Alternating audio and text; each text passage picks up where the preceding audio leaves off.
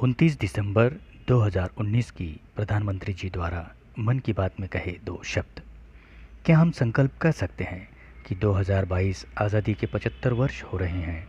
कम से कम ये दो तीन साल हम स्थानिक उत्पाद खरीदने का आग्रही बने।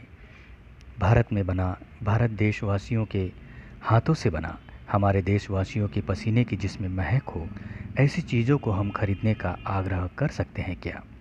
मैं लंबे समय तक नहीं कहता हूँ।